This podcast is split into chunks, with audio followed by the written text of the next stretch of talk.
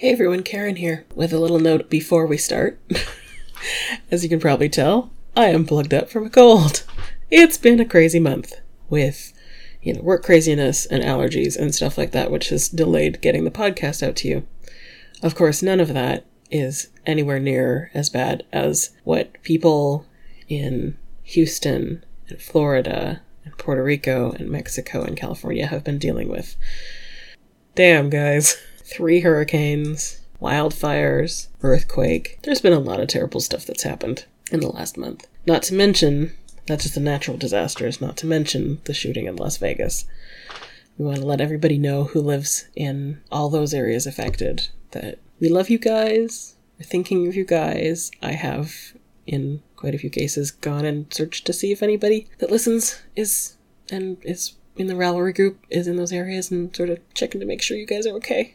So, pursuant to that, we'll be linking some websites uh, in the show notes where you can go to help, um, mainly through donating, uh, with all these different things. Because Hurricane Harvey seems like so long ago, but it's going to take a long time for people to recover from that, and they're going to need help, um, as are the people affected by Hurricane Irma and Maria and the wildfires in California and you know the earthquake in Mexico. So if you guys are affected by those areas and you have knitting patterns that you sell or something like that, post it on the uh, Pimp Yourself thread. If you know there's any other way Maggie and I could help, just like let us know in message, and so we can and we'll see what we can do. And like I said, I'll put links to places where you can donate to help with all these different things. It'll probably be a couple posts where there are big roundups of links where you can search through, uh, which have been vetted by newspapers and stuff like that. So love you guys. And as a completely irreverent side note, I will be at Rhinebeck this weekend. If you see me, say hi. Um, I'm expecting to wear the Peggy Carter hat. It might be too warm for the Peggy Carter hat, but one never knows. So take a look for me. If you see me, say hi. I hopefully not won't be as plugged up by then. Okay, love you guys, and let's get back to our usual irreverence in the episode. In a world of bus schedules and business calls, sidestep into a realm of Koigu casting and Klingons. Okay, people, get your geek on.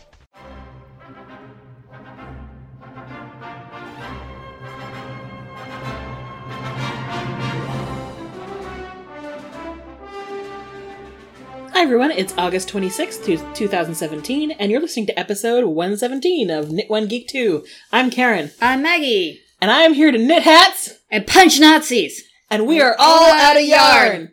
Not really, though. No, no, I, I have lots of it shot. downstairs, but Yeah, still, punch still, Nazis. punch Nazis, yeah. Punching Nazis. And we're doing this because I can multitask. Yeah, I can... Yeah, actually, yes, very much. Knitting needles. If any of our fans are Nazis right now, I don't know how you've made it this far. We're giving you the opportunity to cut you loose now. Really? I would assume not. Like, I would assume white supremacists would not be listening to us for this long, or in people who are who are can't even like leaning toward in that direction, considering how much we discuss representation and shit like that. But you know, it kind of goes without saying. Yeah. It has been a time. mm-hmm. It has been a... It has been a time. Mm-hmm. Oh my gods. And also, at this very moment, at the time we're recording, hugs, prayers, and everything else go out to everybody who's in the path of the now Category 4 hurricane Mhm. coming down on the coast of Well- Texas. I think it's down to a category one now, but it hit as a category four. So yeah, I've been I've been through hurricanes. yeah, That is not uh personal experience. yeah, that is not easy shit to overlook. That is not just close close the garage door, we'll weather it out. Okay, so moving into oh, and before we get started, I should mention too.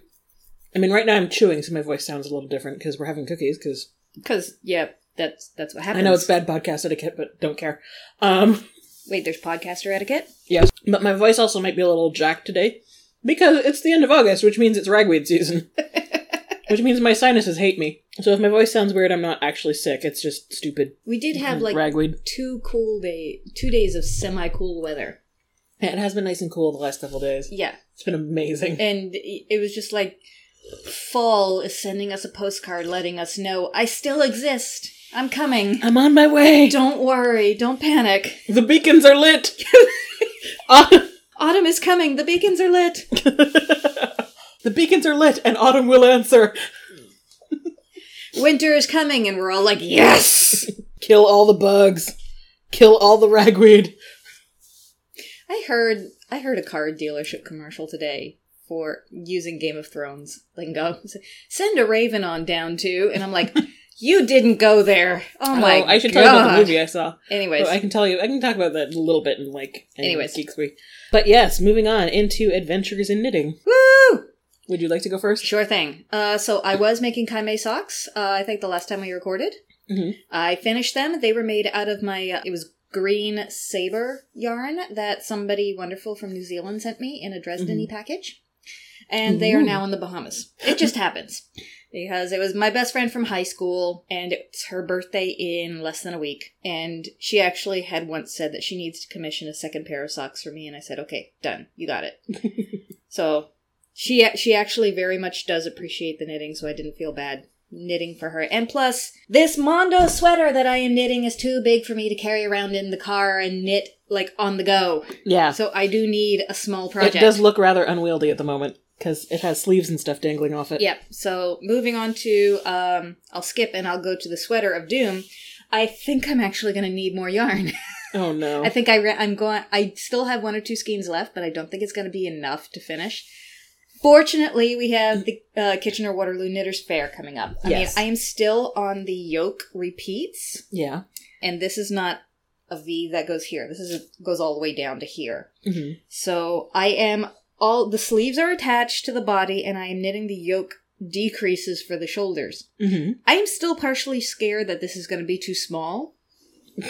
but if it is, I'll pull one of page from your book. I'll cut it and I'll just knit that way Yeah. or knit more. Well, at least if you're on the yoke and you've only got a couple skeins left, like Yeah, it's the- it be is gradually getting smaller. Yeah, and it'll be if I have to get a different dye lot, it'll be just the collar band, which is okay. Yeah. if if that's a little bit different. I'm okay with that. So yeah, the sweater is still on the go. This is why I don't knit sweaters for grown up adults because it takes me forevers. Whenever anybody says, "Are you going to make a Rhinebeck sweater?" Fuck no. I don't do that well, but it's still it is still on the go. Now, now as for the brioche battle, which is now like trademarked, I guess, or something like that. After ripping out that project four or five times, I actually took it to knit night and sat down with somebody. Sydney at midnight. Oh my god, big thank you, big, big, big, big thank you, because so obvious what I should have been doing the whole time, i.e., the strands that go in pairs stay in pairs, and everybody else who knows how to knit brioche is going, duh. Sorry, this is me we're talking about here. So now it works. The brioche knitting works. Did I bring the brioche knitting? Ta da! See, it looks like a fuzzy crown now. Ooh. Now, Karen is looking at Something sim- that you appear to have like pulled rip- off the needles Pull the needles out. Yeah, be- without casting off. because um, I noticed that I had a mistake, hmm and because I didn't put a, uh lifeline in, I basically would have to rip out. And, you know, I'm, I'm looking at it, going, you know what? I have started you six times. Now that I know how to do the thing, I want to see other projects. And I'm not even saying it's not you, it's me. I mean, it's like, no, it's you. I want to see other projects. I want to see there is a brioche leaf uh, ebook. And everybody knows I've been talking about this since it came out. I want to make the bonfire cowl out of yes. the blue brick, and this is her Escarpment DK in Prairie Storm. So we've got a lot of oranges and browns, and they transition into blues and muted blues, which can be fire colors set against a charcoal gray. Um, and this is a shoulder yarn DK. Fittingly in the color of smoke. So that is going to be the bonfire cowl colors now that I get the idea of how brioche is supposed to work because the idea of the bonfire cowl is that yes, they do have leaves, but it looks like the leaves are are burning to cinders and burning away as you go mm-hmm. up. And I'm like, that is so cool. That would be the coolest thing to wear for autumn.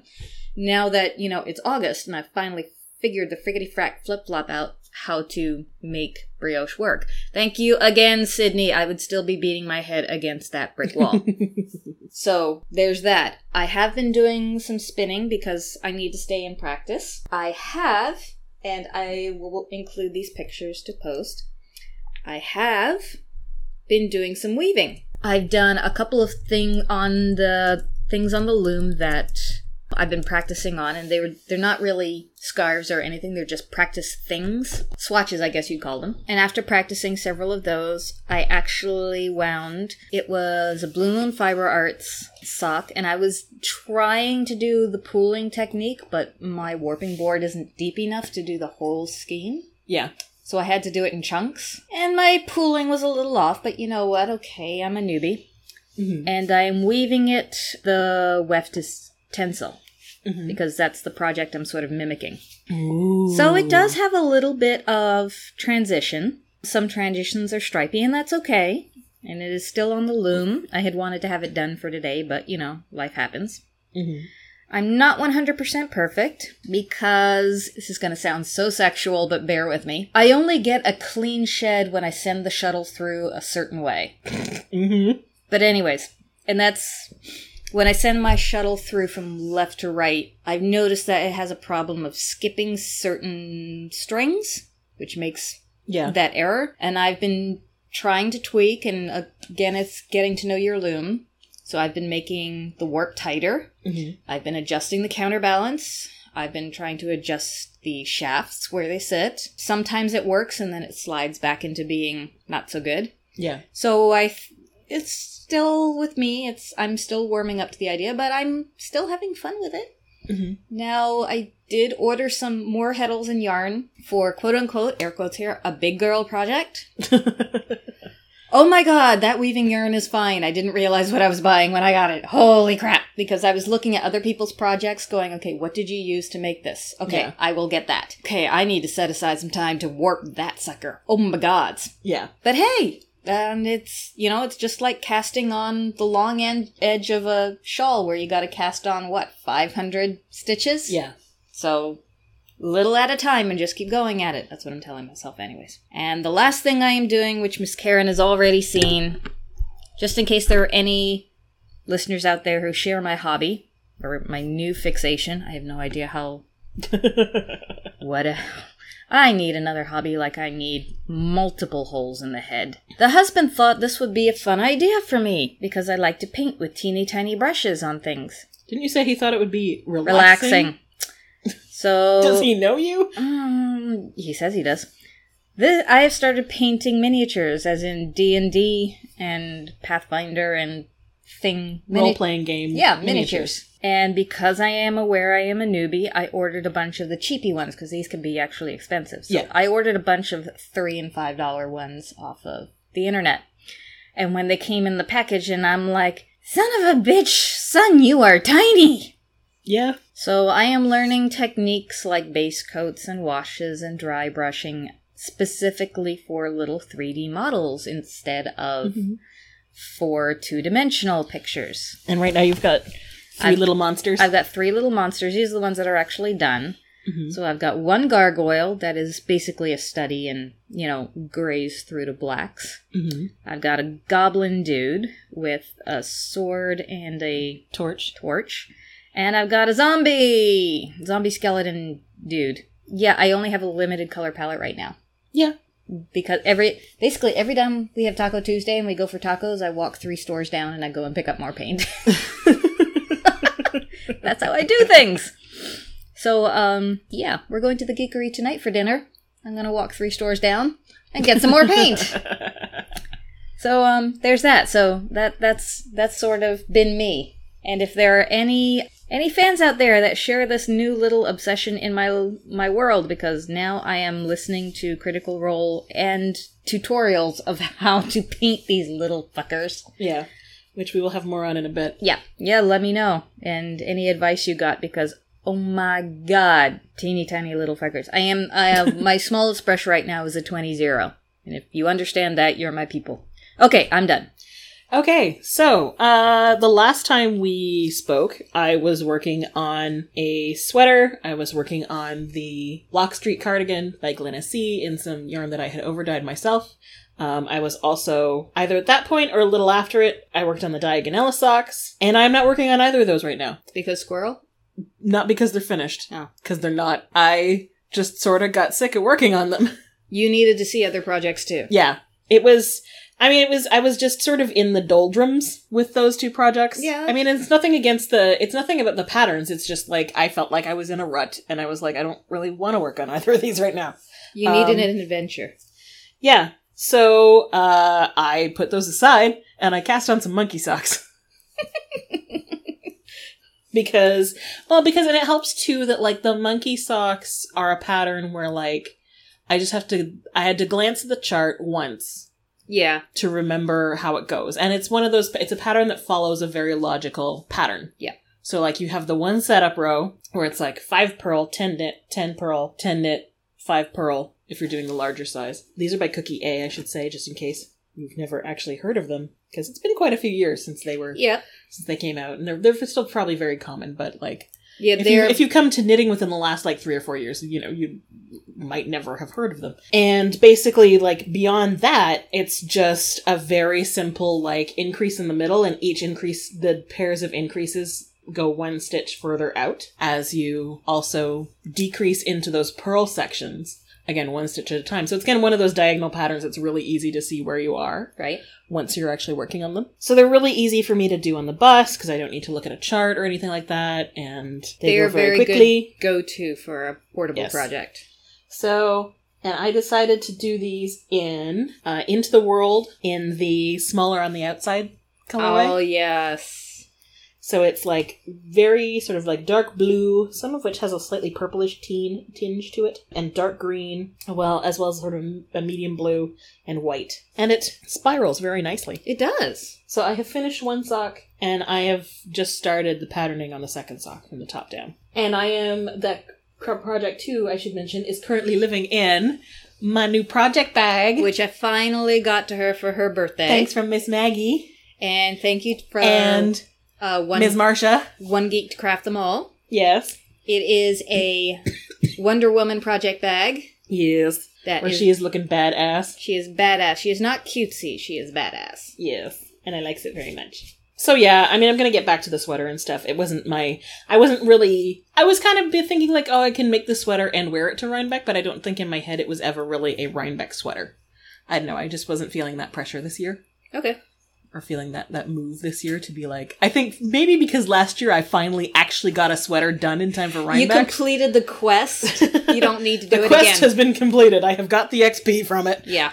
I don't need to do it again this year. I might knit up something for Rhinebeck this year because I should say too, I'm going to be at Rhinebeck. Maggie is not going to be at Rhinebeck Nope. this year So because you she has have a to- wedding to go to. I do. I have a Harry Potter wedding to Yes. go to. But you have a wedding to go to in the states in September, Yes. which is going to be And then, enough of a traveling at one point at my, one time. my parents will be visiting almost a week after I come back. Yay! Yeah, and stuff like that. Yeah. So, but I will be there, and I'm dragging along a couple noobs. Oh yes, you're gonna have to uh whew. It's gonna be fun. I'm looking forward to this. So everybody find Miss Karen, give her hugs. Yes, and I'm should within the within a few days of us recording this, I should have our video of our guide to Rhinebeck and other fiber fairs that Yes. we did last year. Um, I just need to get some video editing software so that I could do even just simple video editing so- editing software, so I can do just a little a little cleaning up of it and you know put a little like title card and stuff on it. Okay. But so um, basically, it was our it was a, a video recorded last year on Periscope where we discussed about like you know what Rhinebeck is like and how to prepare for it, and What kind of shoes yeah. to wear?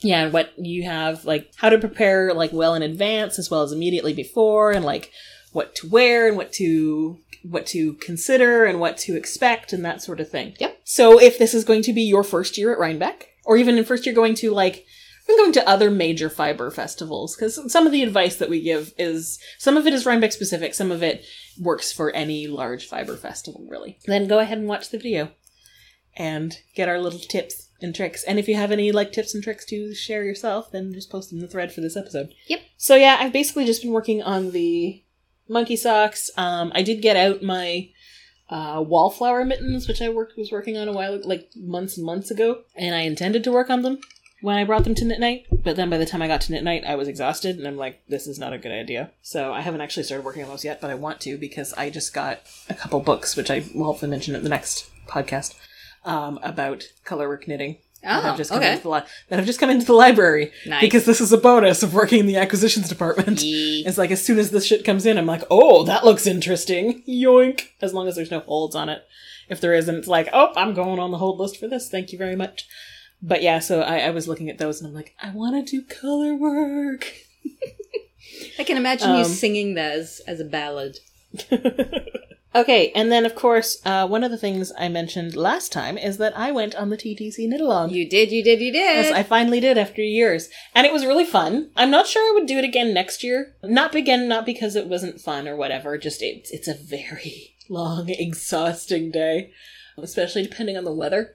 So, you know, it's sort of like I you know, I've had the experience now and maybe another time I will do it, but I don't know if it's like a yes, I'm totally doing this again next year sort of thing. Basically, if we're like if you just found the podcast and this is your first episode, the TTC Knit Along is a sort of yarn crawl that's organized uh, that helps support charity in Toronto. It supports the charity called Sistering, which helps uh, underprivileged or um, homeless women in Toronto. And what they do is they have like, I think it was like six or seven different teams, and each team goes to a different combination of the 10 yarn stores in Toronto. And they all have different routes and things like that. So you get to choose your, what route you want to take. And you know, there's basically it's called the TTC Knit Along because the TTC, the Toronto Transit Commission, is the the public transit uh, body in Toronto, and you basically take subway, streetcar, and bus like all to all the different stops. So it's really fun. Like I said, it's just really tiring. We started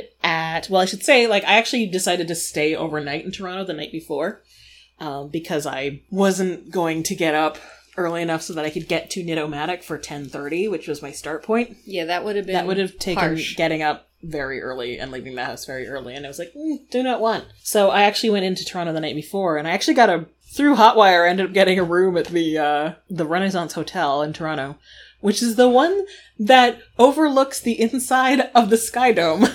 Okay. I did, I did actually have a Sky Dome interior view room. There was no Blue Jays game on, which is why this room was on Hotwire. like I knew as soon as I saw it, I was like, I wonder if the Blue Jays are playing. But there's no way the Blue Jays would be playing with this price for the room and not booked. So, but I guess they they did have like a concert or something that was going on there because they had like when I got there, the room was like super classy. It's one of, I po- posted a photo on Instagram like when the hotel room you're staying in is classier than you are. But when I got there, like all the, the the lights were shut off inside the sky dome, though I could open up the window and I could sort of hear the echo of the like the the different like air conditioners and stuff inside, which is kind of weird. But then the next morning they worked, they had the lights on because they were started they started you know putting together a concert or something like that, and they had like a huge curtain that goes in front like goes over the windows on the outside, so you can't see down onto the field i guess when there's nothing going on or when there's like a, another event like a concert or something but i was able to like stand on a little stool and look over and see like the 500 level seats across the way it was kind of cool i also got room service for breakfast No kidding. because I was well, because again for ten thirty, I was like, well, I'm gonna be a long day. I'm gonna want breakfast, but like if I have to be there for ten thirty, it's gonna be I'm gonna have to get up super early if I want to like get up, get ready, check out, stash my bag, and then go for breakfast, and then make my way to Knitomatic. So I just ordered room service. Why not? I was like, you know what, for twenty bucks, Yeah, worth it. yeah. And it was so worth it. It was so good. I believe you. But yeah, so after treating myself, it was kind of nice. I was able to like relax in a comfy bed and like have breakfast the morning of. I could get used to this. We could all get used to Yeah. this. Unfortunately, I don't think my budget is going to run to that every time I travel. So yeah, so then I made my way to Knitomatic for my first step, first stop on the and to meet up with the rest of my team. And at Knitomatic, they carry Oh. Uh, yes, and this feel it. mm, It is squish, squish. their wool cashmere blend That is impressive. in the Mitternacht colorway, which I think means midnight. That sounds about right. I think so. But it's got like black and blue and darker blue and like this bright sort of dark turquoise and it's so pretty and it's so soft. It's so soft. I'm gonna have to make something special out of it. And it's You can make a boyfriend out of that. oh my brain is teeming with things to say, but let's see, it's Well- 364 yards to 100 grams. But the skein is actually 150 grams. It's soft. So It's soft and snuggly. That's another 180, so it's probably like probably like 540 yards, I think. Which is really good yardage for something. It'd give me lots of options. I'm assuming I'm I'm I'm guessing I'm probably gonna do it for like some kind of cowl or shawl or scarf or something so that I have this nice softness up against my neck and my Yeah. face. Totally. And then after Knitomatic, we went to Passionknit, where I got every year they do a special kit for some kind of accessory or something for the TTC knit along. And I should mention too, a lot of these stores too during on the TTC knit along have discounts. Some cases, in a couple of cases, it was like twenty percent off everything in the store Yeah. or 25% off everything in the store Yeah, for people that were participating. So I got this year's uh, TC, TTC Knit Along exclusive, the TT Cowl, Mm-hmm. Which also spells out TTC. TTC. Yep.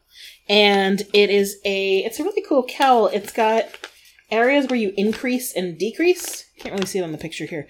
But so it's got little like pointed ends. Okay. So that like when you wrap it around your neck, you've got one of the little pointed spots that can hang down in front of your, you know, where your your coat will gap open or something like that. And they had a whole bunch of different colorway options, and I was sort of like, eh, I don't know.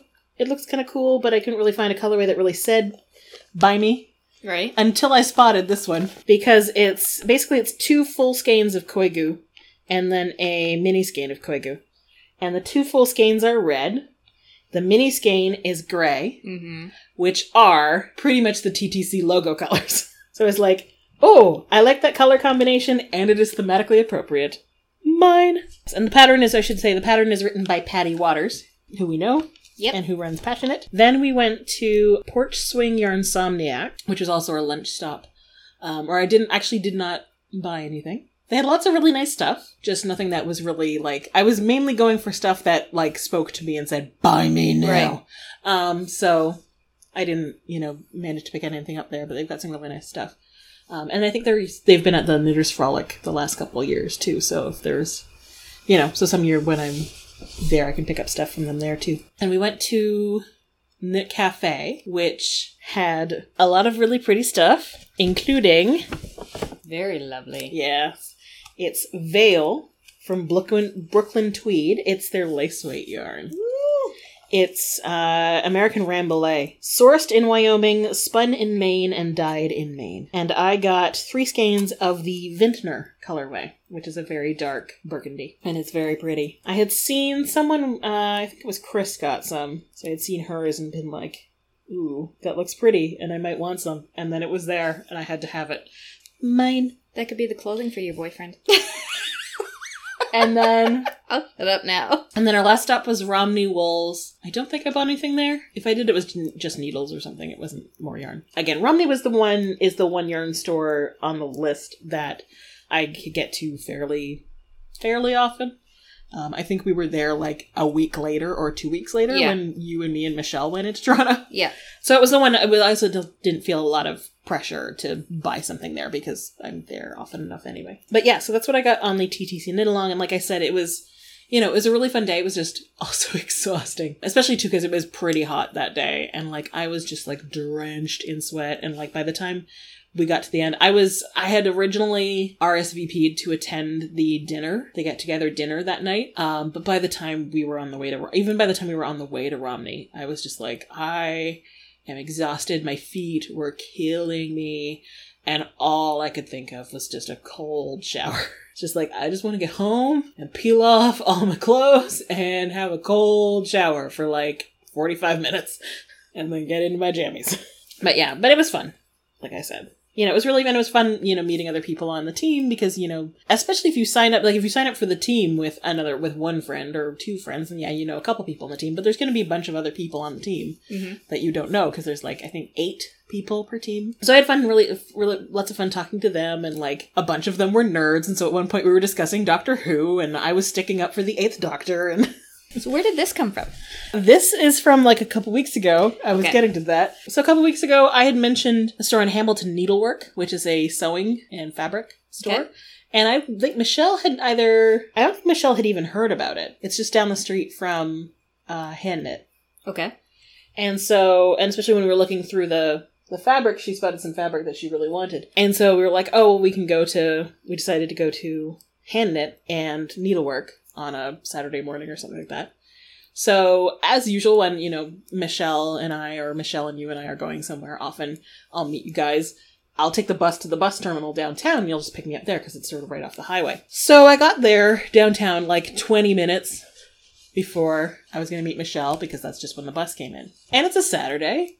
And I was like, you know what? I haven't been to the farmer's market in a while. I'm just going to go down to the farmer's market and just wander around and relax and maybe have like a, you know, sausage, sausage on a bun or something like that. And so I went over to the farmer's market, and one of the people who was at the farmer's market is Link Farm. And they had yarn. Mm-hmm. So I got two skeins of their tweed yarn. Basically, it's 100% wool from Celeste and Aurora in just their natural colors. It's three ply and it's 100 grams, little over 200 meters for 100 grams. I think it's probably about a sport weight, maybe a little heavier. I know. I have to, I would have to unwind the skeins and wrap them around my WPI Right. tool to actually figure out what they are. But it just looked so pretty and tweedy and rustic, and I wanted. So as I said to Michelle, it's like you haven't even picked me up yet, and already I have bought yarn. You are efficient, is what you are. I have a talent. Yes, you do. I didn't buy anything else that day though. That sated the need. I do like that. I like that a lot. Yeah, it is It's so, just so something- rustic and squishy, And it's something about the twist I Yeah. really like. So yeah, and then um, I'm also not knitting a lot right now. I mean, I haven't been knitting a lot other than the monkey socks because, like I was saying, I was only working like, on like two projects, and it was so freaking hot in the summer. I was just like, did not want. And and right now, I'm not really working on much knitting wise because um, you have taken the crazy train off the edge of a cliff. Yes. That's what you've done. yes, because you know me when I feel like oh I need to make things for an event, and I, I kind of sometimes go on the go big or go home kind of thing. So um, When did you decide this plan, by the way? last Wednesday. And when is this event? a week from today. Okay. Um, Just so people have perspective. so basically, I had I knew I was going to go to Fan Expo this year, but I wasn't going to stay for the weekend or anything. So I just figured I would wait until the at least the draft schedule came out and decide. Like, am I just going for the day? Am I going for two days, etc. So the draft schedule came out, and there's interesting stuff going on on both the Saturday and Sunday. So I decided I was going to stay overnight in Toronto and go to both days. And so I finally booked stuff to go. Still need to buy my tickets, which I should do. But then, like last Wednesday, as in like three days ago, Yeah. four days ago, that night, I was like looking through the schedule and seeing stuff. I'm like, you know, I wonder if I could make Belle's peasant dress to wear on the Sunday of Fan Expo. because that's the day that they're going to have a panel with Robby Benson and Paige O'Hara, who are the original voice actors from the animated Beauty and the Beast. And so I was like, you know what? Maybe I can do this. so I was thinking, like, well, after work tomorrow, I get a Fabricland and get fabric, and I found a couple patterns that would kind of work for the bodice. And I was like, well, and then I got the weekend. So if I can get a lot of sewing done on the weekend, then I can get, you know, a good head start I'm not saying anything. on it. And I um so I, I bought fabric on Thursday and washed it Thursday night and cut out traced pattern pieces and cut out fabric in from like a, a plain like broadcloth that I have for a practice go at the bodice because I should mention I've sewn sewn a few project bags and a pair of pajama pants and that's it. I now has the sewing feet. I can sew all the things. oh, that's kind of like me and weaving. So yeah. So well I, I'm looking at this like it's it's gonna be a learning experience. yeah, I'm gonna be learning a lot. I've already watched quite a few YouTube videos. I have done zippers like twice. thank God for YouTube, huh? Yeah. Oh, Uh, so I'm gonna be trying to put a zipper in this thing. Okay. So yeah, um, we'll see. But I, I kind of feel like I kind of need to go. And you also bought. Yes, I'm like I was gonna say I kind of feel like I kind of need to even like try and make this happen Yeah, because I also kind of bought a wig already. to go with it.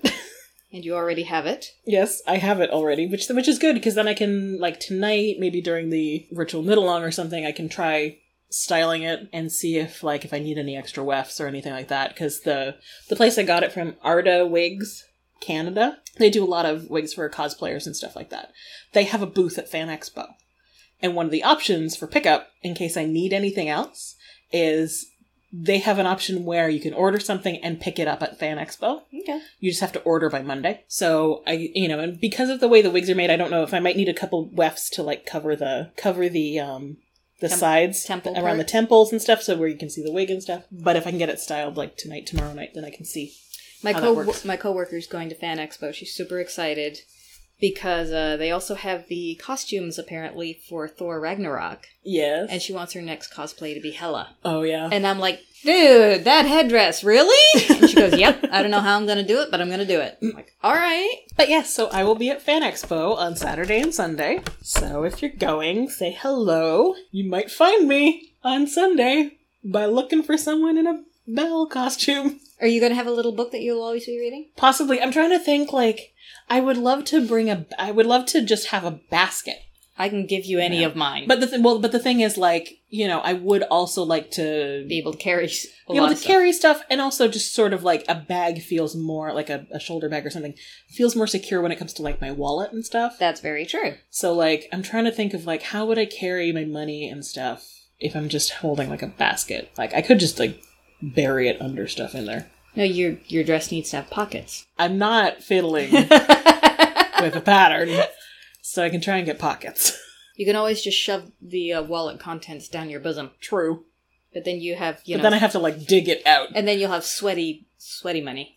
Yeah, or sweaty plastic for Yeah. the card. Also, because one of the things they have they have at Fan Expo, one of the things I was kind of thinking of doing this year is they do have open RPG play. So there is a website. If you go to the Fan Expo website and you go to the gaming stuff, um, they have a, another website you'll go to that they'll redirect you to where you can sign up for one of many like Dungeons and Dragons or Pathfinder or other sort of RPGs. And they have them for all levels and stuff too including beginners. So I was kind of thinking of doing that.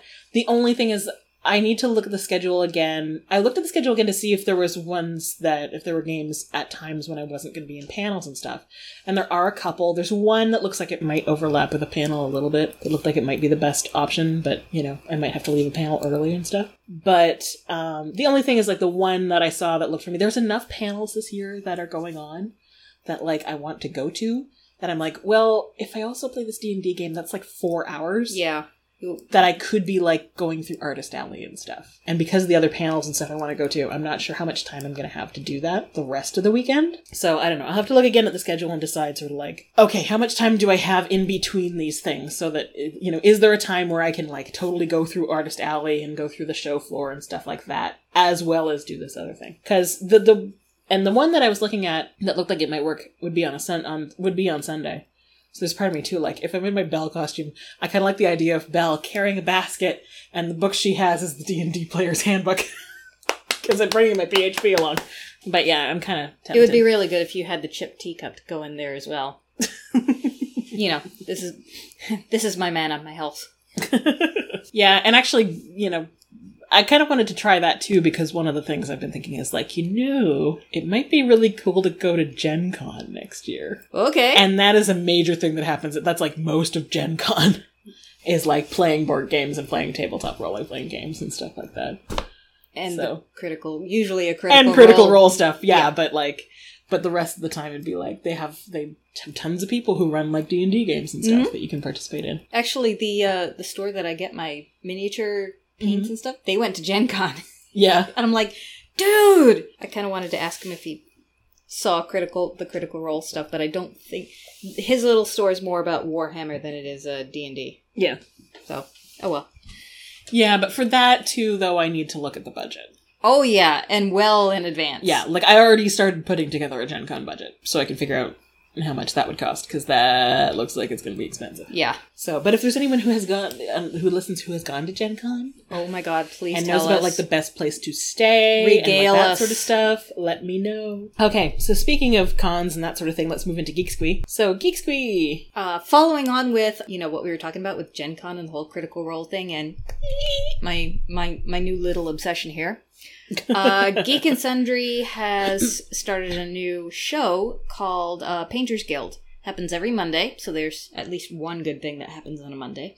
That's the way I look at it. And it is going from an absolute newbie perspective of painting miniatures, like legit painting D&D figures or Pathfinder figures, whatever, And the first three episodes, a guest on the show was Matt Mercer. I did not know Matt was a painter.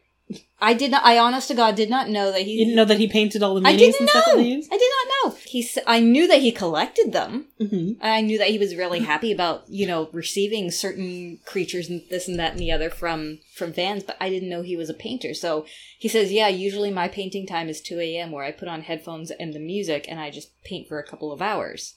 And if it's like a dungeon dude, I'll put on like really creepy, angry music and stuff like that. So they go through things like cutting off the flash, and that is that is not a DC thing. That's something completely different. And priming and tools that are used, uh, base coats, washes, and things like that. And the new episode that I just saw this week has a new a new guest host. I can't remember his last name because it's Italian, and I'm I was gonna fuck it up anyway. But his first name is Brian. He is actually an award winning painter. Mm-hmm. So this is only like four episodes in the making by the time this comes out, maybe another uh, fifth one. But it's really entertaining for me because it's coming from an absolute newbie perspective. Yes, I may have a master's degree in illustration. That only translates so far Yes. when you're painting miniatures. Mm-hmm. It, it's only gonna carry you so far. so I am like super happy with the new with the new show. mm-hmm. It is only about 20, 25 minutes, but you know what? That's a lot of the smaller shows that are on Geek and Sundry right now, mm-hmm. anyways. And actually, also thinking about D and D, we found someone on Twitter who was done, doing something super cool. She is amazing for designing for designing these things. So there's a Twitter user called Mazzmatazz, M A Z Z M A T A Z Z, who is basically crocheting amigurumi of every creature in the monster manual. And we do mean everyone, like even the ones with tentacles and weird nubs and odd appendages. She is doing them all. Yeah, right now she actually has as her her pinned tweet, she has a collection of the posts where she shows the things that she's crocheting, like the flail snail or the flumph. Oh my the god, the mimic. is fantastic. That's amazing. That is a good one. Which is basically a treasure chest with teeth and a tongue and eyes, cranium rats. Beholder. With googly eyes. because really, if you're going to do an amigurumi, it's gotta have googly eyes for a beholder. Magic rug. The rug of smothering. Owl bear! Oh, look at the little owl bear. A gelatinous cube. Yeah, so there's all kinds of creatures that she has and monsters that she's already done, and it's uh, so much fun to look through them all. You know, inspiration for other D and D and RPG lovers. And again, speaking of role playing games and Gen Con and that sort of thing, one of the writers from Geek and Sundry did the best instructions to her cat sitter ever. This is the best. Basically, Jessica Fisher, one of the writers for Geek and Sundry, made a D&D campaign of cat sitting instructions for the friend who's also into RPGs and stuff who was to be watching her cats while she was at Gen Con. And she tweeted out the campaign that she created. The D&D campaign is called Here Be Cats. I love it. including the description of it at the beginning says the player will spend three nights in the lair of the cats. It will be harrowing but ultimately rewarding. The player meets the party of two cats peanut and jasmine and is warned that a wild meeple is loose somewhere in the in the apartment. It is the player's job to keep all cats alive and to try and tame the wild meeple. The player may be joined by a companion in this endeavor. Naming the companion is up to the gm but we recommend or well you know name of Yeah. significant other. And then they actually created character sheets for their cats. So Peanut is apparently a first level wizard. They have a noble background. Obviously. Their alignment is lawful good, which seems suspicious for cats. I, I would I would suspect that, yeah. I would be suspicious of that. Their person- personality traits inv- is basically just judgy. That's every feline that I've ever met. And there is like full stats for this whole thing. I love her comment about the monster though. There's a whole character sheet for the Meeple as well. Because the Meeple is a new kitten that she had that the other cats don't really. They don't get along, Get along with? just yet. Have not accepted him. So, But the meeple has some has some serious decks. yeah, and she actually turned it into a shareable version, which she posted on uh, Google Drive. So we'll give you the link and everything to it, so you you, you can download Here Be Cats yourself, and you can use it yourself.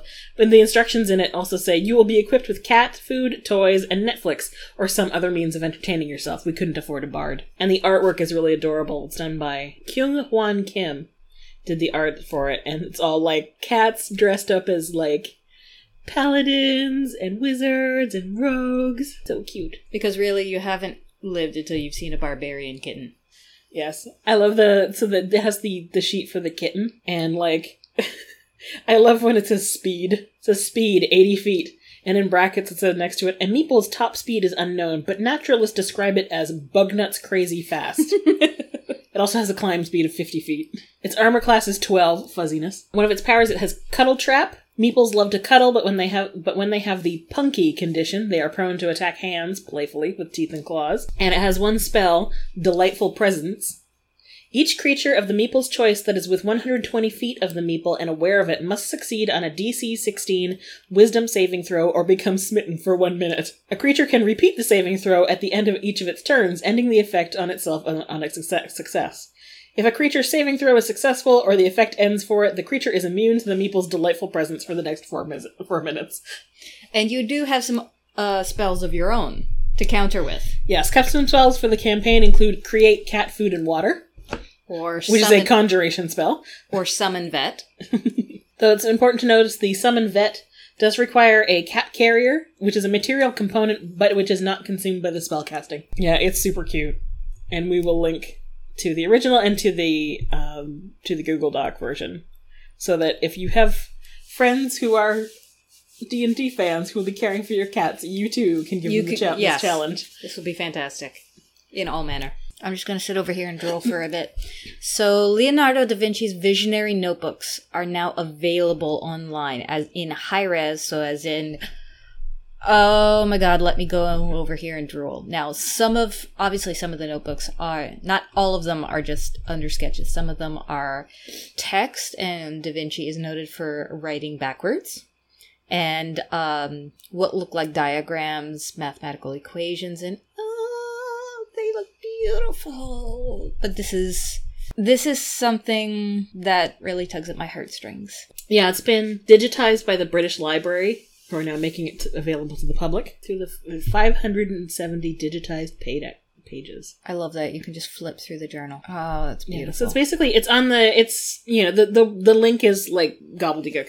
Um, so it's basically it's on the British Library website. We will provide the link.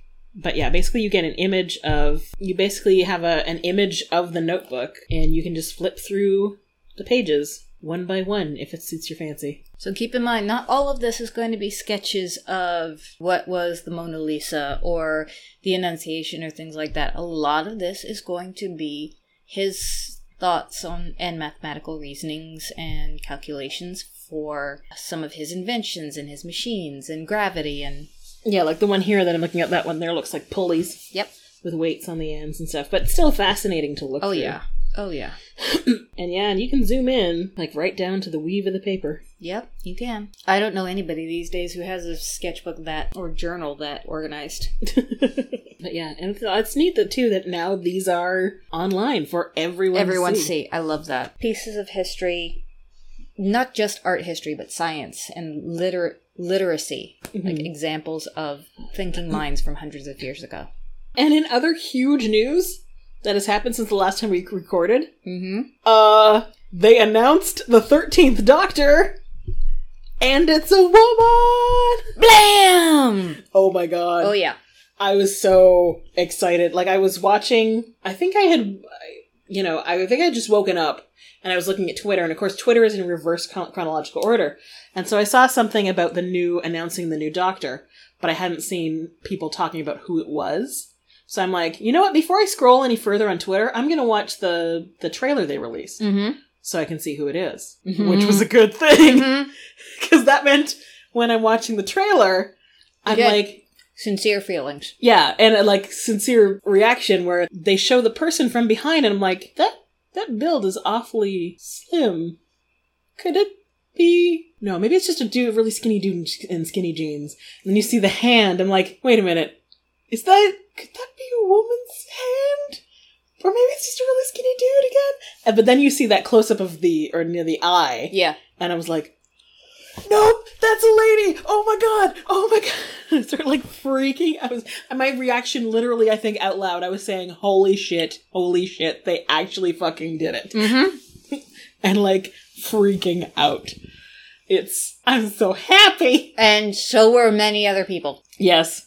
I have seen many a reaction video of people watching it for the first time Uh-huh. where they just lose their minds and like start jumping up and down. There was one I saw of a, a young girl who was watching. Like she was probably like nine or ten. And like looking face when she's sort of like looking at the screen and like trying to figure out who it is and stuff like and sort of like thinking. You see the thinking look on her face as they're showing like the little bits of the doctor.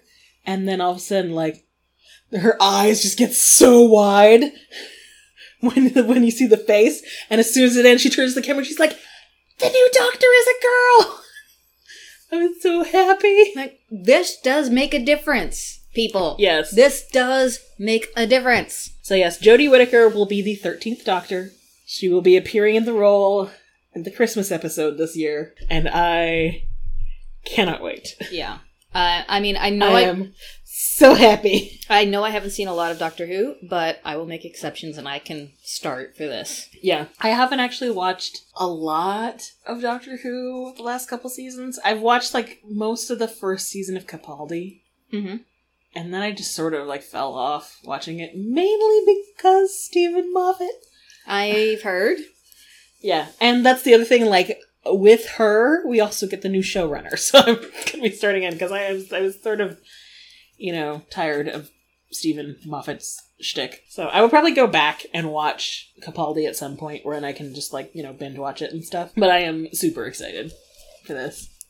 Like super excited, and of course, you know, people are being douchebags. Of course, there is butt hurt somewhere. yeah, you know, douchebag's gonna douche, and like I saw one, Saw one tweet afterwards where a dude was saying like, "Oh, I'm so disappointed. This just seems so wrong. The doctor shouldn't be wank fodder." Mm. And someone responded, someone retweeted it with, "Oh, honey, like, Mm.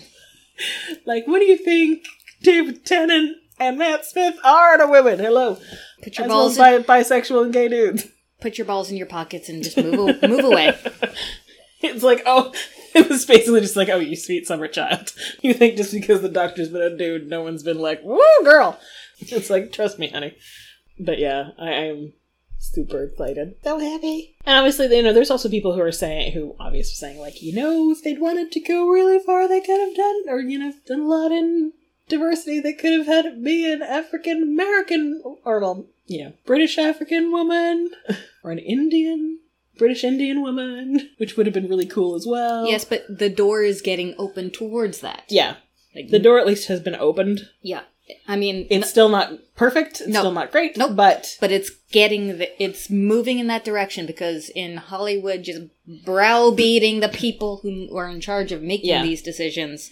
And I don't think this means necessarily that people who want more diversity need to just, you know, sit back and be patient by any means. No, not at all. But, you know, I can still be and I can I can still be really enthused about this move and also be like, you know, it would be really cool if they had, you know, done more in diversity in racial diversity as well. You know, you can feel more than one way about one thing. Speaking of which, oh God, let's go there. You know, speaking of douchebaggery, and yeah, you speaking know, of douchebags gonna douche. pick pick up your um, balls, put them in your pocket, and there's the door.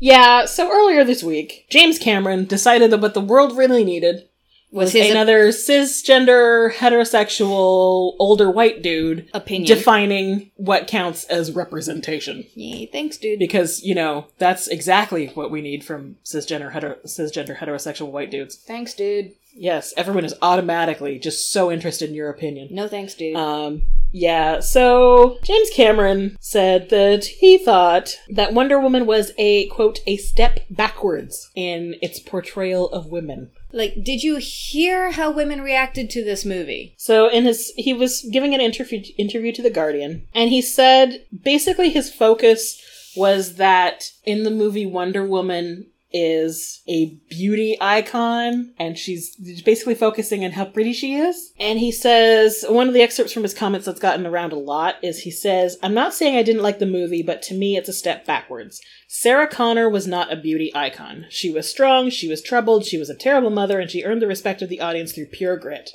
And to me, the benefit of, you know, writer insert, the benefit of characters like Sarah is so obvious. I mean, half the audience is female. There are many women in power in Hollywood and they do get to guide and shape what films get made. And of course, he's like, how many times do I have to demonstrate the same thing over again? It's like, yes, James Cameron, because you are perfect at representation. Mm. Yeah, meanwhile, he, he talks for quite a bit about how Sarah Connor is not pretty and stuff like that. He is talking about his fourth ex-wife when he says that, because he and Linda Hamilton were married. And also, note that I said fourth ex-wife. He's had a couple more since then. Not talking about that. I know, and like as when Lillian, my friend Lillian, and who's been on the Luscious Lily, who has been on the podcast before, she actually sent me the link to this article on Facebook Messenger a few nights ago. And first, I mean, first I responded with a GIF of someone being like, "Are you fucking serious?" But also mentioned that like, you know. There's times when he like puts a lot of his feelings about women, particularly his ex-wives, in his movies. Uh, like in the char- like in the abyss, when the two main characters are a divorced couple, and he, the male part of that couple, basically just refers to her as the bitch or such a bitch quite a few times. It's like he's obviously using some feelings there, James. Um, and someone else I saw on the Daily Dot had pointed out that like when they were making Avatar, he specifically he himself in an interview said specifically that he made sure that like they gave the female Na'vi boobs, even though he admitted that they are not mammals. Mm. They don't actually use their boobs for anything. but they're he there. damn sure that they had boobs. Nerf. Cause lulls, they wanted Yeah. boobs. Yeah. So it's like James Cameron, what the fuck? Now, don't think this went uncontested. uh, no. No. First by most of the, by like the female internet, Yeah. were just like, uh, go fuck yourself. And then, oh so beautifully, by Patty Jenkins herself. Yes. There was a mic drop that just reverberated. Yeah, she responded by saying on Twitter, James Cameron's inability to understand what Wonder Woman is or stands for to women all over the world is unsurprising. As though he is a great filmmaker, he is not a woman. Strong women are great, but if women all have to always be hard, tough, and troubled to be strong, and we aren't free to be multidimensional or celebrate an icon of women everywhere because she is attractive and loving, then we haven't come very far, have we? Yes. Boom. Mic Drop drop. the mic. She says, I believe women can and should be everything just like male lead characters should be. There's no right and wrong kind of powerful woman. And the massive female audience who made the film a hit, it made the film the hit it is, can surely choose and judge their own icons of progress. Blam. Boom. Because, yeah, it's, I mean, that's something that people have said about, and I think part of, I'm wondering if part of James Cameron's problem is that he's still thinking of strong female character in, like, the version of strong female character people were thinking of, like, 10 years ago. Yeah. Um, when, because we didn't see women in action movies and stuff like that. So we were the thrilled with strong female character, yeah, strong female character was someone who could kick ass Yeah. because women didn't get to do that. However, in the last few years, there has been a more nuanced version of strong female character that has come around. And, like, uh, basically, the important thing is that female characters, A, are, you know, prominent or leading the movie, and B, are allowed to be fully realized three dimensional people. They have weaknesses. They can have different weaknesses Yeah. and different flaws. Some of them can be physically strong, some can be emotionally strong, some can be tough, some can be emotional,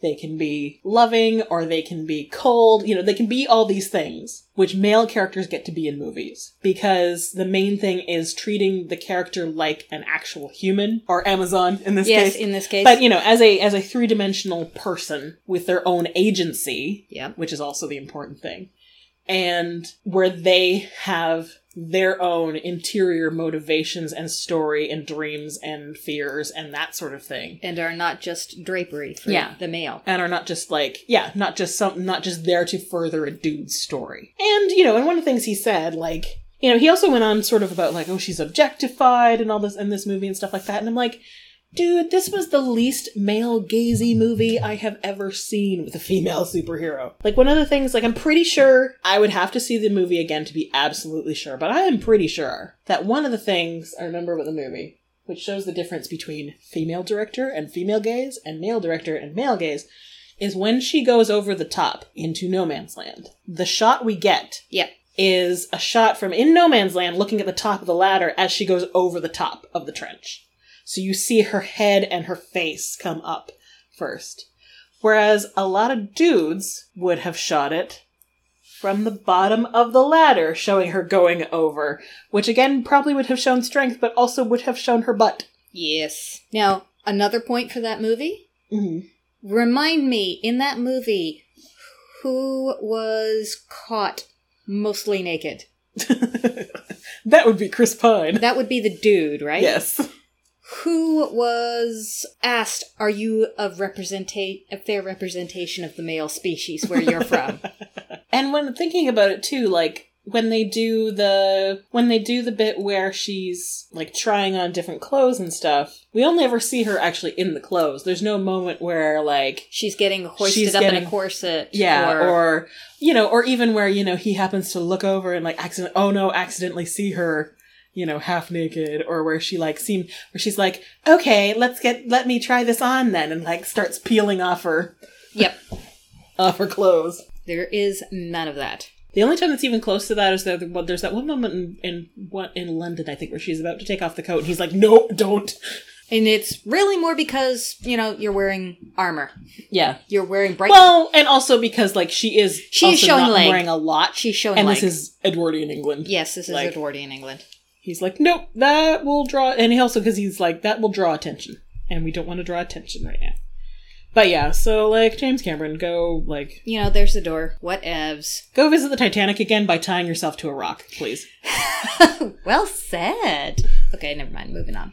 Um. Oh, and speaking of Wonder Woman and Justice Leaguey things, Did you did you like this? this is so adorable. This is really nice. Specialized photo shoot was done, and uh, I would say these kids range from between let's say four and seven, yeah, somewhere in that range, and fairly young. each one was put into a member of the Justice League, sort of like, and we were talking like the full suit and photoshopped into the different posters, and it is beautiful. It is a beautiful thing. Yeah, and these are all kids. Uh, basically, it's it was done by photographer Josh Rossi, and these are all kids who have fairly serious illnesses. You know, he wanted kids that had similar traits or stories as the superheroes that they were portraying, and that you know, part of it is these are kids who are able to are attempting to overcome the odds through perseverance, which is inspiring as anything Yes. superheroes can do. It Which makes is a superhero real- thing in and of itself for them. For them, So they basically created faux Justice League posters for each of the char- each of the characters in the Justice League, but with the kids as Superman and Wonder Woman and the Flash. Oh, they're so cute. and badass at the same time. Yeah, tiny little badasses. That's- Look at tiny Aquaman. Aquaman's kind of my favorite. I gotta so admit. So cute. Oh my god, they're so adorable. Oh, and did anyone else here see? Did any anyone listening get to see like the full totality of the eclipse? Were you in the path of totality? Which is one of those terms that I heard newscasters throwing Yeah. around all day as though they were total experts on this thing, and they're like, "These are the buzzwords I learned like yesterday." Yeah, I know. It sounds like a cyclops is going to come stomping through, and you know your your town is basically going to be totaled. Yeah, Is what it sounds like. But yeah, we had an eclipse this uh, past week, and Yep, did total total solar eclipse. anybody turn inside out or anything fun like that? Yeah, we couldn't see we couldn't see the the full eclipse here. We only got partial. I think it was like seventy percent coverage here. But I know people who you know traveled down to like Tennessee or South Carolina. I know uh, librarian Kate, who's one of my friends on Twitter and stuff. She they went down to South Carolina where the local fairgrounds was having a total eclipse tra- yeah tailgate. That was it. Ah, That was the word that was trying to come out my mouth and at the same all all the syllables at the same time. Um, they had a total eclipse tailgate party. well, my friends that are doing the Harry Potter wedding, they uh, went to Casper, Wyoming, which is one of their hometowns, and uh, yeah, that was one of the high points for the the totality path. Yeah, that was where they. That was actually one of the feeds I was watching Yep. because I was watching it on, on. I had it in the background live on my computer at work. Yep. and that was one of the NASA telescope feeds that I was watching, Now, which was pretty amazing. for you and me, we're going to send out a party invitation now for April 8th of 2024 Yeah, because because we are in the path, path of totality. totality 7 years from now. Yep, it's gonna be awesome. Party at the falls. Yep. Ooh, can you just imagine the photos of Path of Totality right over Niagara Falls? Yeah. Oh, the photos are going to be awesome. And the photos from this past one, especially by by NASA up in the uh, Yeah. atmosphere, they are beautiful. Yeah.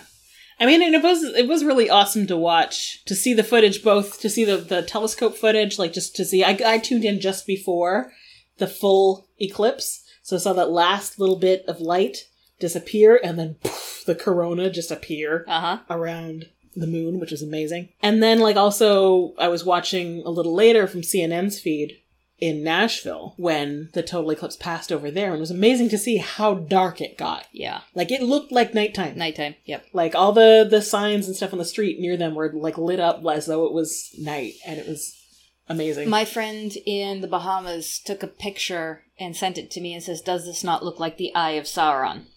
And I'm like, "Y- y- "Yes, but you don't have to make it sound so bad.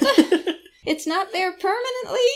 yeah, we actually, my coworkers and I in my department actually ran outside because we also too we work in the basement, so like we can't see what's going on outside usually. So at one point we all ran outside for a couple minutes, like around the peak of the the eclipse in our time zone, not to look at the sun because none of us had a you know eclipse glasses or anything, but just to see like outside because if The you looked outside, it was it was noticeably darker. Darker. Yeah, I noticed Um, it too. I kind of compared it to like winter sun, yeah. Where it's you know bright and sunny, or the sun is out and the you know the there's hardly any clouds in the sky, but you can tell there isn't as much that the light rays are weaker that are actually you know hitting, Hitting your, your eyes. and like colors of things around you are not as vibrant. Yeah. They're dull. Except it was you know middle of August and it was like 35 degrees out. And you were getting that weird winter sun sort of look, and I was like, "This is this is weird." Yes, that was how my brain was reacting when I was a year ago when I was at Harry Potter World and I was seeing fake snow and I was sweating my ass off and the brain was not reconciling the two. But yeah, so if anyone has cool stories, let us know. And hey, invitation for seven years from now. Yep. Party at the falls. Okay, so into cravings, covet, covets, and crushes. So I have another entry in Karen's newbie game reviews Okie dokie. because I have I've been wanting to try this one for a while, um, and then finally actually bought it like a couple weeks ago, and oh my god, I love this game. The game is called Pillars of Eternity. It's a CRPG, so it's basically a computer RPG. It's basically like playing Dungeons and Dragons, except you're clicking on things to choose like spells and stuff like that, and you don't have to do actually do the math yourself. And it has some very familiar music and voices in it. Does it? Yes.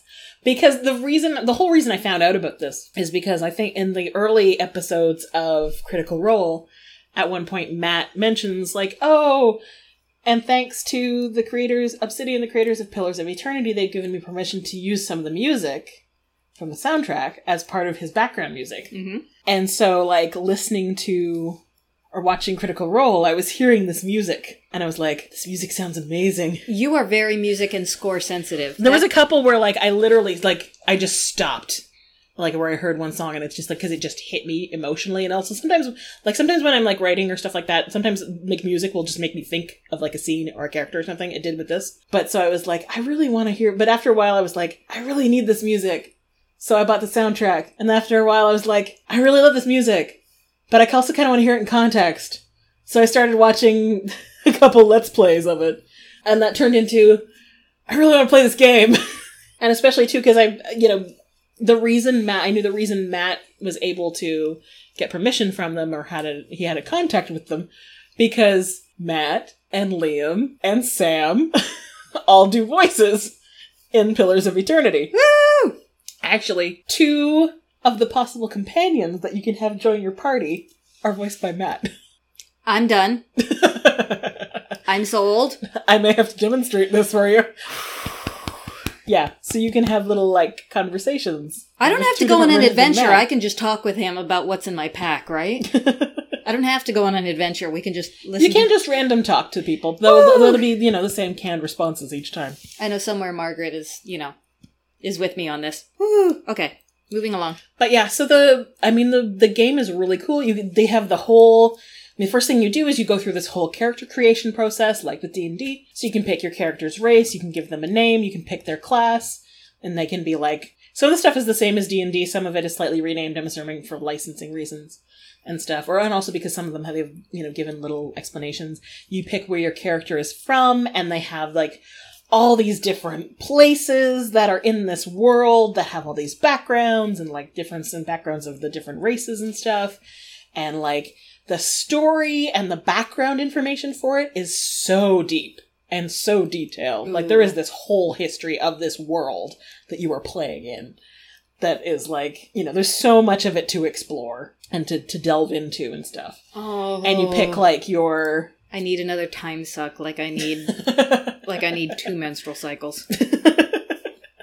and you can pick like you you you you switch up your characters. You know, they they usually come with like pre-gen start with pre-generated stats, but then you can you can fiddle with them depending on how you want, and the stats are based on your class and your race and stuff. But you can still sort of add or remove points and stuff from places. And you know, basically, you have all these. You have a main quest which has to do with this sort of sort of starts with having to do with this. Um, people call it a curse Okay. that has come across the land where the the children of this this land are being born but without souls you know trying to find out the reason for it and that sort of thing but there are all kinds of like side quests and tasks and other stuff and you can get party member you know you meet npcs that become party members and you know the more you explore and the more you talk to npcs in the world the more quests and, and side quests and stuff like that which is how you which also gives you hp or xp which lets you level up and stuff like that. And there's a whole like combat system so that you can like fight battles and stuff. But it's also really there's some aspects that are ba- really based in like heavier in the fighting sort of thing. And there's some that are heavier in the like talking to different npcs and stuff like that. Okay. and also sort of puzzle kind of thing. You know, I should be very careful because you are the one that got me into Critical Role, and it was an epic times. Like there was nothing else in my life beyond clothing and feeding myself for a short while. yeah I need to really be careful with you and your recommendations. I mean, Michelle is my enabler when it comes to all things that are of quality yarny goodness. I find out a lot of my my um high-end yarns via Michelle, but you are just my time suck enabler. Yeah, and I will warn people this is a huge time suck. Holy shit, it is a time suck. There have been, I haven't played a lot, a huge amount of it yet because I have had to force myself not to.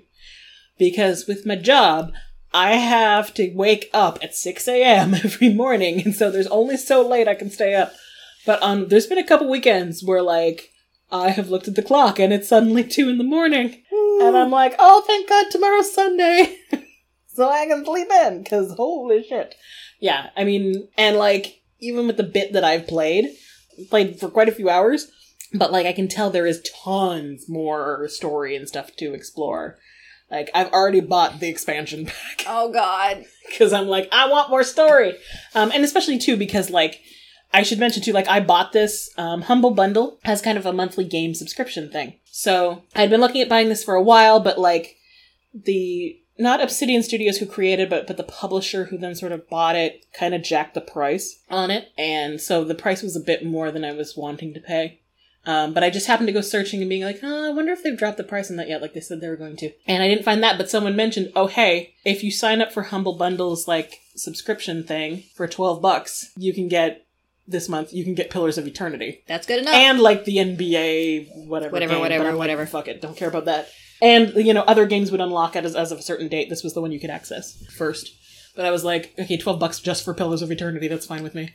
So I got that one. And I love it so much. It's super cool. Maybe what I should do is listen to a few playthroughs while I'm painting my miniatures for a while. Yeah. Until, you know, things like freelance cools down because freelance is what pays for my hobbies. Well, there's a um, there's a YouTuber called Splattercat Gaming that does uh, playthroughs of different games, including this one, and I really enjoy his playthroughs. Some people might find him too chatty because he tends to, when there's not stuff going on in the game, he tends to talk a lot. But like, I don't mind that. I actually kind of like that. And then also, if you want to see a playthrough of it, you can always watch me doing it. And when do you do it? Well, because I haven't done one yet, but I have started doing a few, st- a bit of streaming of games on YouTube on the Knit1 Geek 2 YouTube channel. Okay. There is already a tutorial ish sort of thing for The Long Dark. There's also part of the first episode of The Long Dark Wintermute up that I streamed. Um, and I am likely going to be doing some Pillars of Eternity. Very likely. Oh, lordy. But so like I've I've been doing it as as live streaming, so they are They are archived on the on the YouTube channel, and I think it's youtube.com slash knit1geek2. If you search for if you search YouTube for knit1geek2, you should be able to find our channel. But so what I've been doing is I've been doing it as live streaming. So far no one has joined. But the videos for the ones I have already done are already up there. Okay. So you can see me freaking out when a wolf attacks me in in the long dark. And in future, like I will be, I do tweet out when I'm doing live streaming on YouTube on the the Knit One Geek Too account. And usually it's like a weekend night, like a Friday night or something like that. So keep an eye on that, and you will see, you can see me playing some of these games. And some of the ones that'll be that I've been doing first are ones that I've already played or already played some of them. So like I'll already know what some of the mechanics and stuff are. So they're a bit more tutorial-ish, but I assume at some point I will also be doing like, you know, games where I have just where this is my first go. And also if you if you do catch the live streaming, there is the option for a chat as well. So like you can actually chat with me while I'm playing, which would be fun. Now, also speaking of Matt Mercer, Critical Role and all things D&D, in case people don't know, his Tal'Dorei campaign guide is out. Yes. They are going to be do. Um, they're already in the works for comic books for the adventures of Vox Machina Yes! before they started showing the um, the videos. I want them so bad. And what really perked my interest is I you know. the art book that is due to come out this fall. Hey, I'm just saying, people, Christmas is coming. Okay. oh, don't all- worry, honey. Oh well, that's all I'm saying. So, if any of you are int- um are critters or no critters or you know critters in kind, you know those are things that would maybe be good Christmas presents. Well, and by the looks of it, something else that might make a good Christmas present, considering how much you were like, I want this on a poster. I do want it, but unfortunately, it's only just you know legit art right now in a- an exhibition. But I do want it on a poster. Have you not seen this? No. Okay, then scroll and tell me your reaction. Goddamn. Yeah, I want it on a poster. Do you? Yep. Yeah, this is this artwork is as part of a the ad campaign for the the live action Wonder Woman film in Japan. There's been a art project with contributions from a number of different artists, including quite a few that are involved in anime. The latest one is from artist Yusuke Nakamura, and holy shit, his rendition of Wonder Woman from the film is amazing. It sort of uh, crosses over what I would say to be Art Nouveau and and and uh, anime. Yeah, it's very much the you know with the the circular background, almost like stained glass background, is very like Art Nouveau Yeah. poster. and the way her hair is stylized. But She is drinking tea and taking names. yeah, pretty much that is what it is. because she's basically like sipping a cup of tea while she deflects this huge bullet with one of her bracers, and she's got a sword in hand, which is sparking lightning, and her lasso of truth. And there's like all the backgrounds show There are lots of bits and pieces of her backstory. and the First World War, the battlefield. It's amazing. Yeah. It's gorgeous. I want it. And yes, I can see why you want it. I want it. Like I, I kind of want to hire Deadpool. Go and get that for me. I will pay you in tacos. Also, something for people could consider this for holiday knitting for the Very much so for because the social justice warrior in their life. um, because it, it's not that big of a project that you can't get it done before Christmas time or cold time. Mm-hmm. You know, Christmas, Yule, Hanukkah, whatever you want, you know, or Happy December 25th, you know, I have the day off of work day. Yeah, designer Donna Druchunas has created a co- a pattern for the resist hat. Now, I think earlier in the year we talked about resist mittens, Yeah, and I don't know if this is actually is this by the sa- by her as well. I don't think so. No. Okay. So we have resist mittens that we talked about earlier in the year. This is a resist hat. Also, because it's done in a band, you could probably put in your own slogan or whatever it is that you feel very strongly about. But at the moment, resist is a very big positive. Oh, cool. She also has a Black Lives Matter hat. There you go, as an example. So the chart, so you can have like Black Lives Matter on your hat. Yeah, and says that the so the the band it says it has the color work to say resist on it, and then the symbols, the diagonal motif symbol that she uses is the American symbol for a resistor in electronics diagrams. Nice. So Science! cool, Science for the win. and it's a free pattern. You can find it on Ravelry. And roughly 350 yards, bitches. I know you got that in your stash somewhere. Yeah, worsted weight, fitted toque or slouchy hat, That will knit up relatively fast. So, and then a site to possibly get stuff for You the and- nerd in your life. oh my god, like I've got. we need to go here. we do. We need to go here. There's a new store in Toronto, called Curiosa Society. And It's only just recently opened. I- I mean, literally within the past 10 to 14 days. yeah, and I'm sure they have been absolutely like deluged with people coming in. Look at that ceiling! oh, that's gorgeous. Look at that ceiling! basically i found about this through a post on um, i think it was blogTO where they said it was a harry potter themed store Uh huh. it is basically it's it does have a lot of harry potter stuff in it it is also it is called curiosa society purveyors of extraordinary things so they just have a lot of they have some harry potter themed stuff and they also have just really interesting unique stuff like a lot of look oh look at all those notebooks Yep, leather-bound journals and notebooks, Notebooks. and quills and oh, leather briefcases and and like cool cards and oh that was preview night it looks like they had some sort of herbology cocktails. uh it looks like a buffet like a buffet like cocktails but it has like there's a big pot which is all steamy Uh, and like oh, of uh, pro- or probably dry ice dry ice, yeah. yeah and stuff to make it look all like potionsy and Wax for wax seals. watches postcards looks like really cool candle holders here patty wax apothecary potions they have oh they have a little golden snitch necklace yeah, we have to go.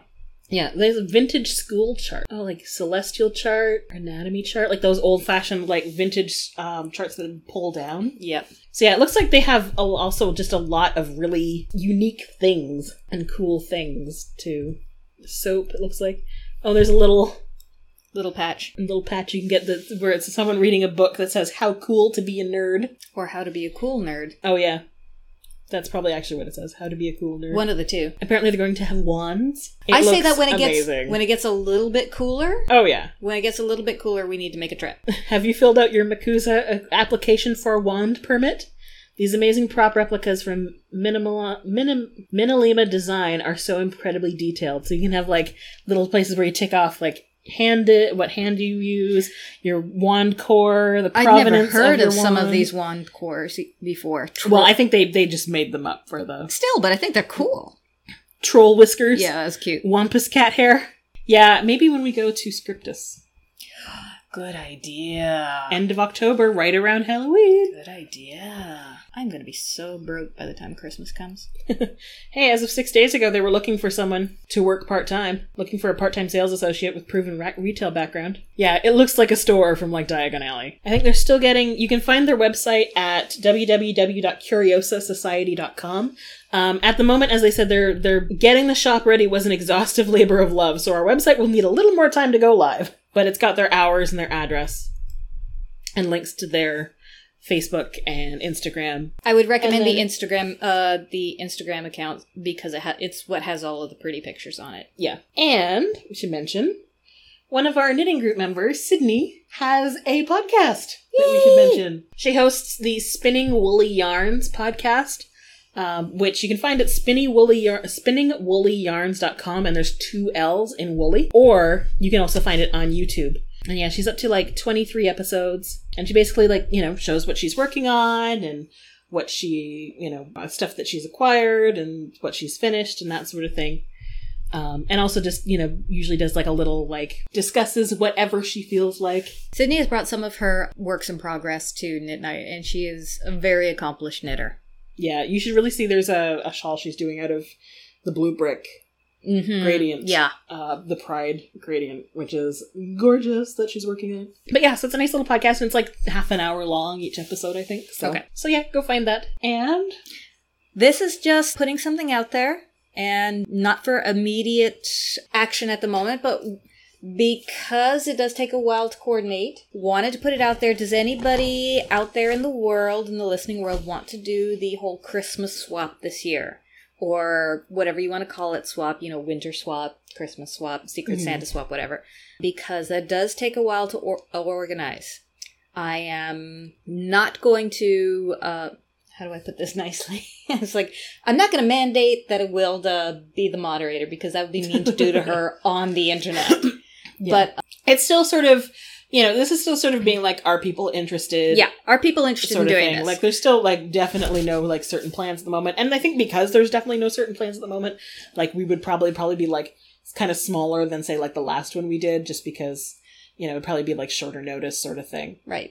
So still enough time for you to uh, coordinate what you wanted to do in the package, and enough time for us to create the crazy list of what goes to who, Mm-hmm. um, and get it out because I would really hope that to get these packages in the mail before December first hits, because let's face it, mail after December is just like nuts. Yeah, you know, or you know, best definitely set like an upper limit, Yeah. upper size limit on say like we could even say like set an upper size limit on the size box Okay. that you can use. Um, basically, just because I know around by about Thanksgiving, American Thanksgiving, the postal system gets fucking insane. Yes. especially around Black Friday. So like, sort of little, you know, just nice little surprise. So Hey, just letting you guys know it's Karen. Um, I've chopped up this section a little bit because you know we I said stuff and then like because of Fan Expo craziness and work craziness and allergies kicking my ass this year, I didn't actually get it you know edited for quite a while. I didn't want to you know put in anything about like you know possible due dates that I had suggested at the time, which I'm like yeah no it's not gonna happen. Uh, during the time I was thinking. So, possible alternate, would people be interested in doing this sort of thing for after Christmas? I mean, I know after Christmas people, on the one hand, people are probably just like, oh, so like drained from the holidays. Uh, for those of you that celebrate Christmas or Hanukkah or other holidays around that time, uh, I know sometimes after the holidays one can feel kind of drained and probably not want to do something like a like a swap. But then at the same time like it's a nice little treat to look forward to during the doldrums of well winter here in the northern hemisphere. Um, and that way you don't really need to think about it until after like all the the holiday craziness is over. Because i mean at this time of year if we plan for december 1st like people are also trying to get gifts and trying to plan meals and trying to like going nuts especially if in this for listeners in the states who also have thanksgiving around that time. And it also then allows the the holiday craziness of the postal system to go away because i think the last time we did a swap like it seemed like after anything that was posted after like mid-november took forever to arrive to most of the recipients. If people managed there was like a beginning of november sort of thing where things were arriving really quickly and then like after a certain point it didn't matter where you were sending it from things just took forever to, to arrive because of holiday craziness. So what did people think about after like early 2018 let us know. Okay back to the episode. If there are people who are interested, and even if there are only like twenty people interested, in all, you know, that or is 10 or whatever that's yeah. perfectly fine. yep Just want to know if people are interested and if they want to do this.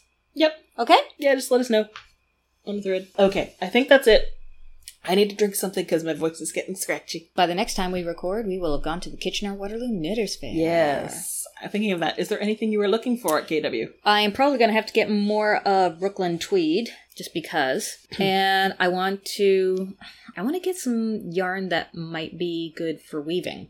mm-hmm. I still have a fairly good yarn stash for projects like hats and socks and things like that, but I want to get more of a weaving stash, which means I need more for the warp. yeah But, you know, that's sort of like I'll go with the intention to look. If it's not there, I won't be devastated, yeah type of thing. Yeah, I have no definite plans at the moment, though I have seen little previews that Kim from Indigo Dragonfly have been post has been posting on Instagram of colorway she's making up for the Kitchen Royal Knitters Fair, which is pretty fucking amazing looking. So that's always a thought. Yeah.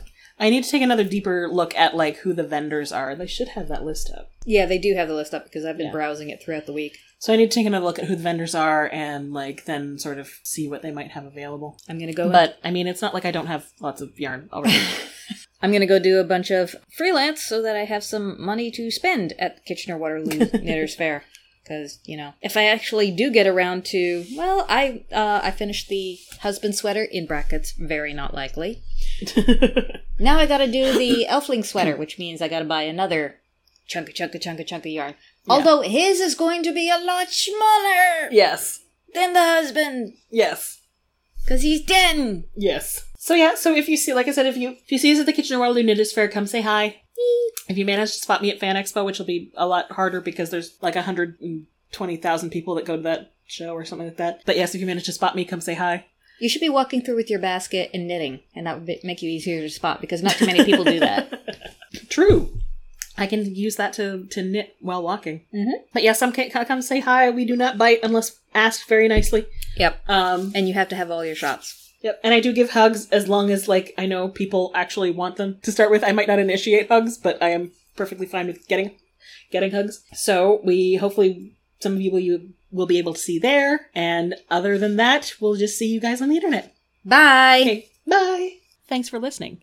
You can find old episodes on iTunes or at our blog, where you can also see our show notes and comment. That's at knit1geek2.emptypockets.org. K N I T 1 G E E K 2 dot mt dash p o c k e t s dot org. You can also find us on Twitter and Periscope at knit1geek2. You can contact us at knit1geek2 at gmail.com and search for a group on Ravelry using knit1geek2. There you'll find other knitters who enjoy geeky stuff that you can squeal along with, and also where you can find updates on new episodes. And remember, in space, no one can hear you squee. Little zombie uh, skeleton says roar. That's one of the outtakes.